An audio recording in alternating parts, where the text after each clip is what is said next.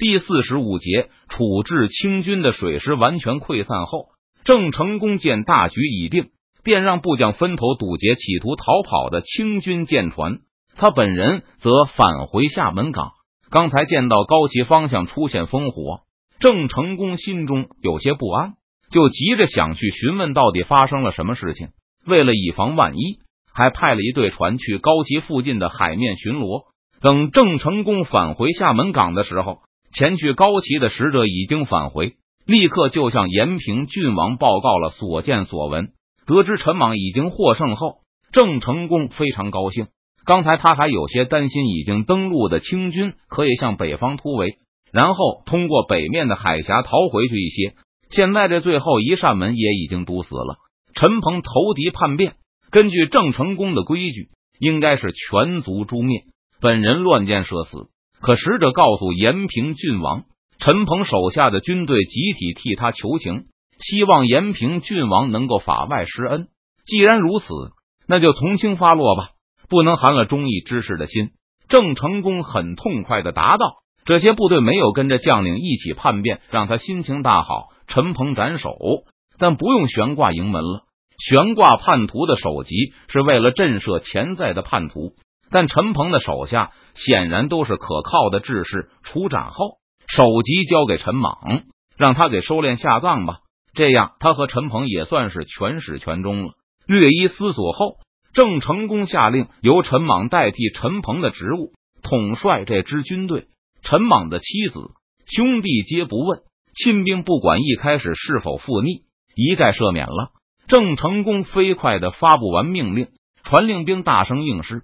带着延平郡王的决定，再次赶往高齐。陈鹏真是跳梁小丑。使者走后，郑成功身边的长子郑经轻蔑的评价道：“竟然敢小看父王在军中的威信，真是自取灭亡。这都是父王的兵马，他一个人也休想拉走。”听到延平世子的话语后，不少部将也纷纷表示赞同。郑成功微笑着接受了他们的祝贺。然后继续调兵遣将，征入歼灭那些来不及撤退的登陆敌军。等众将都领命而去后，郑成功的营帐内只剩下他们父子二人。郑成功这才纠正道：“你说的不对，陈莽他们不从贼，固然有我的威信在内，但最关键的是，他们都是大明的赤子忠臣。不要说陈鹏，就是我想投降，他们都不会听从，而是会自行散去。父王说的是。”孩儿失言了，郑经急忙点头称是。你是世子，在人前说话一定要注意分寸，不要让人有所误解。郑成功感觉郑经并没有完全听进去，对军心也有一些误解，这让他有点担心。东岸的清军部队在看到施琅逃走后，就失去了抵抗的意志，大批的向明军投降。闽军水师抵达时，已经没有几个清军还在顽抗。东南的登陆场刚才是达素亲自在指挥。郑成功水师逼近时，达素已经没有让劲旅八旗全部登船的时间。在达素和黄吴撤退后，岸上还有近千劲旅八旗，他们成为了清军抵抗的中间。在这些劲旅八旗的督促下，这里的清军不肯轻易投降，而是在岸边据守，困兽犹斗。面对清军的密集防守阵容。对面的明军也没有急于发动攻势，而是继续防守。随着周围海域上的清军舰船不断被击消灭，这些清军终于失去了所有获得解决的希望。在海上清军船只不断消失的同时，越来越多的明军水师开到清军背后，向海岸上摩肩接踵的清军阵型展开炮击。前面被明军挡住，身后就是汪洋大海。清军完全没有躲避火炮的机会，只能待在没有遮掩的海滩上，被明军的炮火狂轰滥炸，炮弹不停的撞进人群，每次都会响起连续的骨折声。这种白挨打的局面并没有持续太久，很快就有大批清军士兵因为无法忍受这种折磨，开始向明军的防线跑过去投降。在天黑前，连晋旅八旗也失去了继续抵抗的勇气。他们中同样有上百人在明军的炮击中伤亡，建战局已经毫无希望，不可一世的劲旅八旗也派出使者向明军请求投降。满洲八旗提出的要求就是免死。他们也知道郑成功未必会守信，但绝望的人总想抓住一根稻草。刚刚又从厦门港赶到前线的郑成功同意了对方的要求，表示只要满洲八旗放下武器，他就会饶了这些人的性命。父王真要放过他们吗？等使者走后，郑经好奇的问道：“刚才郑泰送来了一份报告，他没能抓着黄吴或是达素，但截住了大批清军的船只。一批清军在走投无路的情况下，弃船逃上了金门岛。”郑泰的部队随后赶到，把这些清军包围起来。为了尽可能的减少明军的损失，郑泰以不杀俘为条件，派使者去劝降。结果，一部分清军选择了相信郑泰，放下武器向明军投降。这些俘虏不到一千人，其中二百是跟着达素一起来的禁旅八旗。等这些清兵放下武器后，郑泰就把他们都捆起来，然后统统扔进了海里。我当然会言而有信。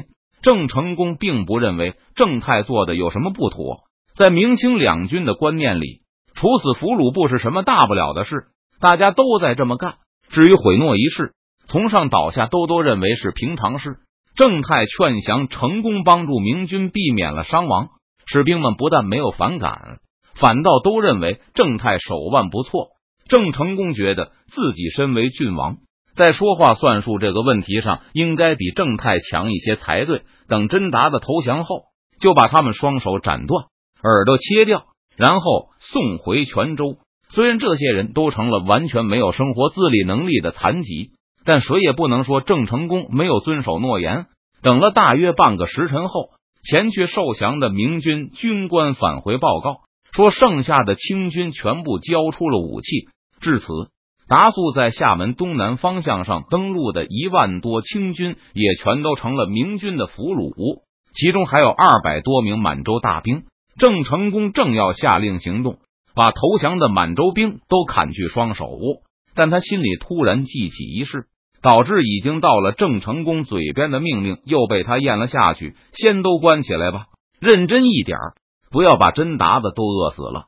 把这二百多禁旅八旗都关押起来后。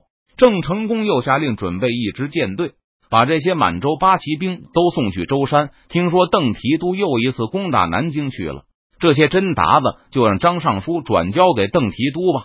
不久前，郑成功通过清军控制区内的消息得知，邓明离开武昌后继续南下，已经攻破九江，控制了这个向长江下游进军的关键地区。看起来，邓明的攻势不太可能到此为止。郑成功估计邓明可能是担心自己和张煌言忙于攻打台湾，没有对骚扰太用心，因此又一次自亲政江南。刚才郑成功突然想起邓明在南京城下的处理办法，那就是把满洲兵卖给南京的地方官。郑成功觉得此举中收钱是幌子，释放满洲八旗影响他们的斗志才是邓明的主要目的。既然如此。郑成功就打算把这批俘虏也交给邓明去处置。这种类似献俘的工作，既可以表示自己的敬意，也可以让邓明去决定取舍。郑成功并不打算重蹈覆辙，这不是有点太麻烦了吗？郑经对邓明的身份也很清楚，不过他总觉得没有必要对邓明那么客气。若是邓提督已经回去了，那俘虏又该着怎么办？若是邓提督已经离去了。那就归张尚书全权处置了。郑成功已经想好，若是邓明的计划真是借此瓦解对方军心士气的话，那自己可以和邓明统一行动。再说，此战消灭的满洲八旗也不少了，释放二百个人也不会有什么恶劣影响。对于郑成功对邓明的态度，郑经实际也是有些意见的，觉得郑成功对一个实力远不如自己的宗室，没有必要我这么客气。刚才我说的话，你还是没有听进去啊！郑成功注意到儿子的不以为然，又叹了口气。幸好敏军还是由郑成功是说了算。虽然郑经对大明的态度有些微妙，但郑成功还不至于让这种思维影响到自己的决策和心态。这批清军尽数投降后，厦门战役至此就告一段落。郑成功一战缴获了八千多匹战马。终于可以开始组建自己的骑兵队伍了。本来我想攻打台湾的话，物资还是有些不足的。从南京返回后，郑成功对台湾就是念念不忘。可是他的兵力不太宽裕，担心自己若是率主力出发，厦门就会变得太过虚弱，给清廷乘虚偷袭的机会。如果在攻打台湾的过程中传来厦门失守、家属和仓库全部被清军取得的消息的话，郑成功担心攻台的大军就会动摇。但现在看起来，郑成功不必担心这个问题了。靠着新缴获的装备，郑成功啊就能够在进攻台湾的时候，不至于把厦门削弱的太厉害。而且经过这场大败后，清军短期内也绝对无法凑齐再次进攻厦门的兵力。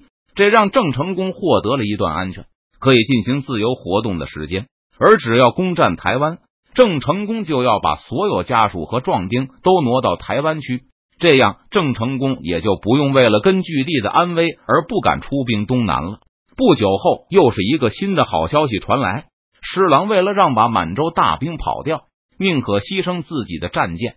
现在，行清军主力已经失去了，进入了防御阶段。郑成功知道，这次清廷损失的船都是全国的水师主力，这让北京在几年之内的都无法再聚集起一支规模相当的入侵舰队。明军正在清点战利品的时候，吴六奇仍领着援兵在远离厦门的一处海湾内避风。之前，吴六奇接到了总坛的檄文，也遵照达素的命令，带着两广水师来厦门助战。但一直到围绕厦门的一些列水战、陆战都结束后，吴六奇的主力舰队仍没有抵达厦门海区域。之前，吴六奇已经把一些杂牌部队派去泉州了，让他们服从施琅。跟着一起出发，也答应了达素的号召。可吴六奇的心腹部队却完全没有派去参加今天的战斗。对吴六奇来说，若是清廷一方能够取胜，那他也不是完全没有出力。他派出了一部分阅兵。施琅和黄吴不知道怎么想的，居然敢去正面与郑成功交战。他们两个人都做了郑成功那么久的部下，难道就不懂得害怕吗？施琅和黄吴的勇气让吴六奇感到相当惊讶。他和郑成功也打过不少次交道，发现自己海战完全不是延平郡王的对手，陆战也不行。郑密去年在江宁大败，听说被梁化凤上几千水手就打垮了。吴六奇身边的一个幕僚说道：“他和吴六奇不同，认为还是有机会攻占厦门的。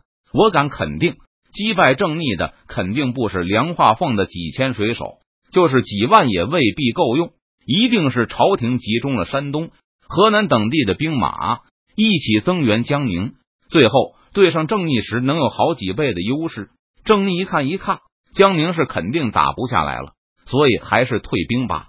和施琅与黄吴不同，吴六奇对南京之战有自己的看法，前者都亲口询问过南京一战的亲历者。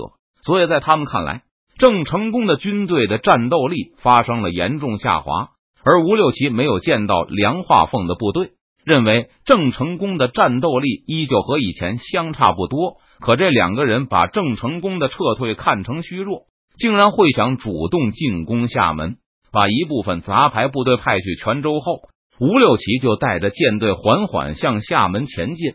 他并不打算参与到这场进攻中去。黄吴和施琅加在一起也打不过郑成功，别说他们两个，就是再加上一个，我也不行。